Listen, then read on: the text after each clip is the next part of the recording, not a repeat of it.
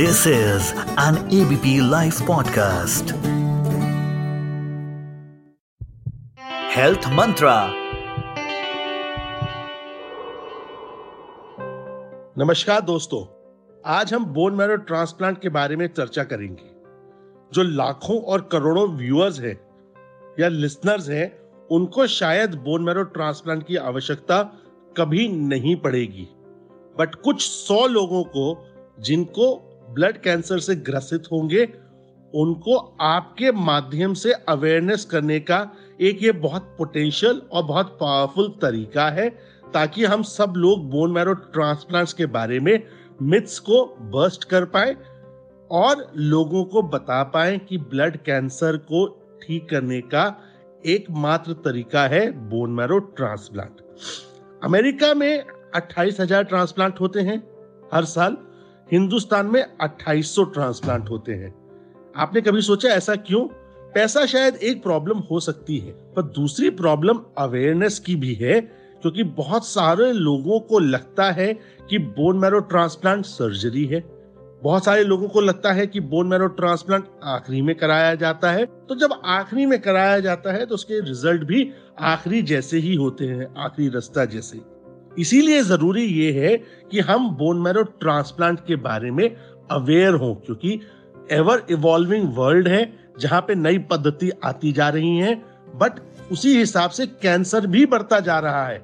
और अगर cancer blood cancer को मात देना है तो बोन मैरो ट्रांसप्लांट एक इंपॉर्टेंट प्रक्रिया उसमें है। और लास्ट नहीं है, वो फ़र्स्ट या सेकेंड प्रोसीजर है जिससे 60 से 70 प्रतिशत लोग ठीक हो सकते हैं। ये तो रहा हमें बोन मैरो ट्रांसप्लांट की आवश्यकता क्यों है?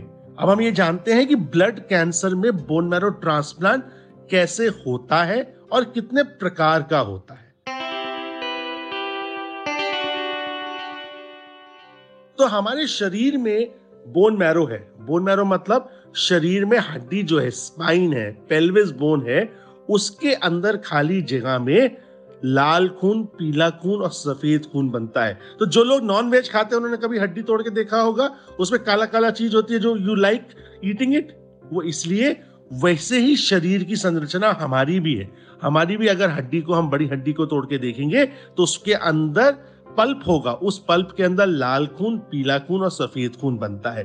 तो क्या मतलब? ट्रांसप्लांट का मतलब है कि हम सारी हड्डियों को तोड़ के पल्प निकाले और नया पल्प डाले? नहीं दोस्तों, एक मदर सेल होता है स्टेम सेल जो हमारे को लाल खून, पीला खून और सफ़ेद खून बनाता है। एक दिन वो स्टेम सेल में खराबी होती है, वो सेल इमोटल बन जाता है। अगर वो इमोटल बन जाता है तो हम मृत्यु की तरफ़ आगे बढ़ते हैं, क्योंकि हमें ब्लड कैंसर हो गया। उस स्टेम सेल को बदलना है तो उस स्टेम सेल को बदलने के लिए तो केमिकल प्रोसेस होगा, ना कि सर्जरी होगी। तो सबसे पहली बात यह है कि ब्लड कैंसर में बोन मैरो ट्रांसप्लांट या जिसे हम स्टेम सेल ट्रांसप्लांट कहते हैं, वो कोई सर्जरी नहीं है। वो एक प्रक्रिया है जिसके माध्यम से ब्लड को चेंज किया जाता है और जिसमें हमारे को सिर्फ़ 300 ml खून डोनर से लेना होता है। तो शरीर में दो किडनी एक हार्ट एक लिवर दो आँख और साढ़े चार करोड़ सफ़ेद खून। तो बताओ डोनर से अगर हमने एक लाख ले लिया तो डोनर को कुछ फ़र्क पड़ेगा? क्योंकि पद्धति है ना, क्योंकि हमारे को 300 ml खून देने की आदत होनी चाहिए। अगर हम रेगुलर ब्लड ट्रांसफ्यूजन करते हैं ब्लड डोनेशन करते हैं तो आपको कितना हैप्पी लगता होगा कि ब्लड डोनेशन से कितना अच्छा फ़ायदा मिलता है आप लोगों को। आपको एक स्फूर्ति मिलती है, आपको एक कॉन्फिडेंस मिलता है कि किसी को आपने बताया। उसी प्रकार हमारे भाई बहन से एक स्पेशल प्रकार का मैचिंग होती है एचएलए मैचिंग ब्लड ग्रुप की आवश्यकता नहीं होती। बहुत सारे किडनी में लिवर में ब्लड ग्रुप की आवश्यकता पड़ती है और किडनी, दो किडनी में से एक किडनी निकाल लो तो एक बचती है। पर जबकि अगर मैं साढ़े चार करोड़ में से एक लाख निकालूं तो आपको कैलकुलेटर की ज़रूरत पड़ेगी ये जानने के लिए कि मेरा कितना बचा, कितना दे दिया ये इंपॉर्टेंट नहीं है, कितना बचा आपके शरीर में जो निकालने के साथ ही रिप्लेनिश हो गया। तो मैं मोटी मोटी बात ये बताने की कोशिश कर रहा हूँ कि डोनर को 300 ml खून देने से कोई फ़र्क नहीं पड़ता। ये सर्जरी नहीं है। सो बोन मैरो ट्रांसप्लांट सबसे बड़ी चीज़ ये समझना आवश्यक है कि सर्जरी नहीं है। कैसे करते हैं? कब करते हैं? कब का आंसर सिंपल है? हर ब्लड कैंसर में जल्द से जल्द ट्रांसप्लांट करना आवश्यक होता है। वो मल्टीपल माइलोमा हो, वो लिम्फोमा हो। AML acute myeloid leukaemia ALL MDS ये प्लास्टिक एनीमिया बहुत सारे लोग बिहार और उत्तर प्रदेश से गरीब लोग वायरस की चपेट में आके पेस्टिसाइड की चपेट में आके अपनी बोन मैरो बनाना ही बंद कर देते हैं। ये प्लास्टिक एनीमिया के अगले सेशन में हम बात करेंगे, जहाँ पे बोन मैरो ने लाल खून, पीला खून और सफ़ेद खून बनाना ही बंद कर दिया। तो उसको तो नया नए फैक्ट्री की, नई मशीनरी की ज़रूरत है ही है जीवन यापन करने के लिए। उसी प्रकार से जो खराब बन रही थी, उसको नई फैक्ट्री की ज़रूरत है। तो ये बोन मैरो ट्रांसप्लांट इन बीमारियों में होता है। बोन मैरो ट्रांसप्लांट कितने प्रकार का होता है? Bone marrow transplant autologous self, जिसे हम सेल्फ कहते हैं, जिसमें मल्टीपल माइलोमा और लिम्फोमा में होता है। एलोजेनिक ट्रांसप्लांट जो भाई बहन से, अब देखो मेरी मदर के सात भाई बहन थे, मेरा एक भाई है और मेरे बच्चे का कोई भाई बहन नहीं है। तो मेरी मदर में मैच मिलने की संभावना ज़्यादा थी। जब मेरे बच्चे पर बात आती है तो मैच नहीं मिलेगा क्योंकि उसका भाई बहन नहीं है। तो क्या उसका ट्रांसप्लांट नहीं होगा? अब देखिए, यही साइंस आगे बढ़ती है, पद्धति बढ़ी, जिसमें हमने कहा पूरा मानव जो है, एक ही जीन पूल से उगा होगा। इसलिए हमने मैच अनरिलेटेड डोनर मतलब हमने जेनेटिक मेकअप को ढूंढना स्टार्ट किया लोगों के, और हमने पाया कि शायद मेरा जेनेटिक मटेरियल जर्मन के साथ मिल जाए, पर जिसके चांसेस एक, वन इन फिफ्टी थाउज़ेंड है, पर मिल तो सकता ही है।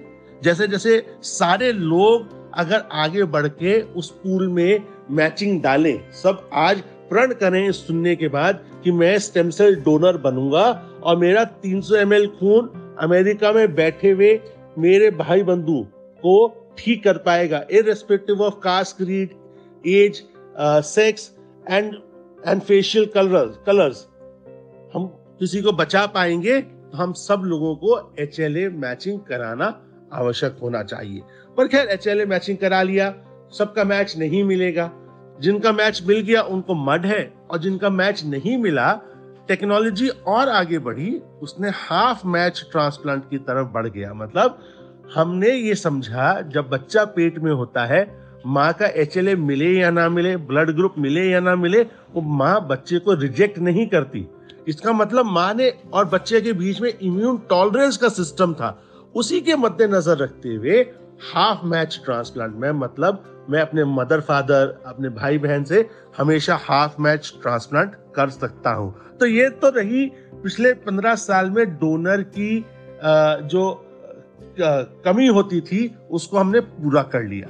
तो एलोजेनिक ट्रांसप्लांट तीन प्रकार से होता है sibling transplant match unrelated transplant और हाफ़ मैच ट्रांसप्लांट अब सबसे बड़ी बात है ट्रांसप्लांट करते कैसे हैं? क्या कोई सर्जरी है? भाई सिंपल सी बात है।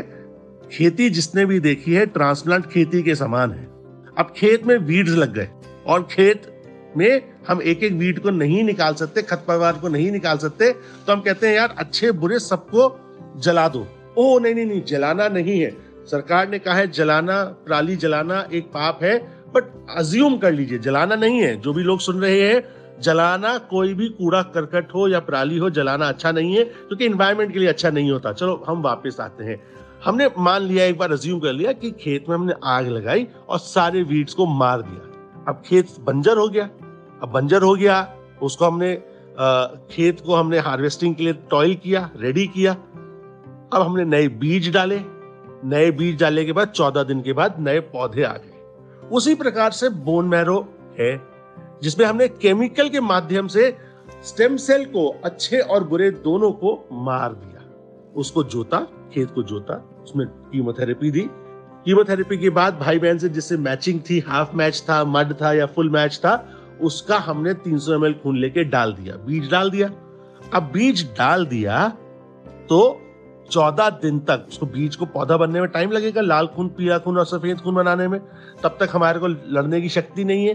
पेट्रोल वाली गाड़ी है कि रोज प्लेटें चढ़ाओ, तभी ब्लीडिंग बचेगी। और उसको एक स्पेशल रूम में रखा, जिसे हेपा फ़िल्टर रूम कहते हैं। उसके माध्यम से हमने चीज़ों को चौदह दिन तक उसको बच्चे की तरह लालन पोषण किया। चौदह दिन के बाद अपना बीज जो था, उसने लाल खून, पीला खून और सफ़ेद खून बनाना चालू कर दिया।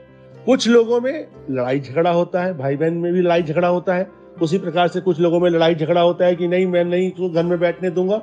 उसे जीवीएचडी कहते हैं। पर ये कुछ लोगों में होता है, सब में नहीं होता। और धीरे धीरे तीन महीने तक वो ग्राफ्ट जो हमने डाला है, वो अपनी नई सराउंडिंग में मेच्योर होता है, उस सराउंडिंग को समझता है, एडजस्ट होता है और इसी माध्यम से वो ब्लड कैंसर को हरा पाता है। तो दोस्तों, आप लोगों को अवेयर करना या सुनना इसलिए ज़रूरी है कि लाखों करोड़ों लोग जब अवेयर होंगे, तभी हम ब्लड कैंसर को बोन मैरो ट्रांसप्लांट के माध्यम से हरा पाएँगे। आज भी रोज एक या दो लोग ऐसे आते हैं जिसमें हमें लगता है कि शायद ये तीन महीने पहले आ गए होते तो हम इनको क्योर कर कर पाते या उनको बोन मैरो ट्रांसप्लांट पे ले पाते। तो सिर्फ़ पैसा ही बड़ी प्रॉब्लम नहीं है। अवेयरनेस की भी बहुत बड़ी प्रॉब्लम है, जिसके चलते बोन मैरो ट्रांसप्लांट एक पॉपुलर चीज़ नहीं बन पा रही है। तो हो सकता है आप लोगों को कभी ज़रूरत ना पड़े बट अवेयर होना कि 2020 में किस प्रकार से हम ब्लड कैंसर को मात दे रहे हैं, ये बहुत ज़्यादा आवश्यक चीज़ है। इस पे हम इस एपिसोड को खत्म करेंगे। धन्यवाद सुनने के लिए। अगली बार आएँगे ए प्लास्टिक एनीमिया, एक ऐसी बीमारी, जटिल बीमारी के बारे में जानकारी लेके, जो उत्तर प्रदेश, बिहार, झारखंड में बहुत ज़्यादा प्रचलित है। धन्यवाद। Health mantra.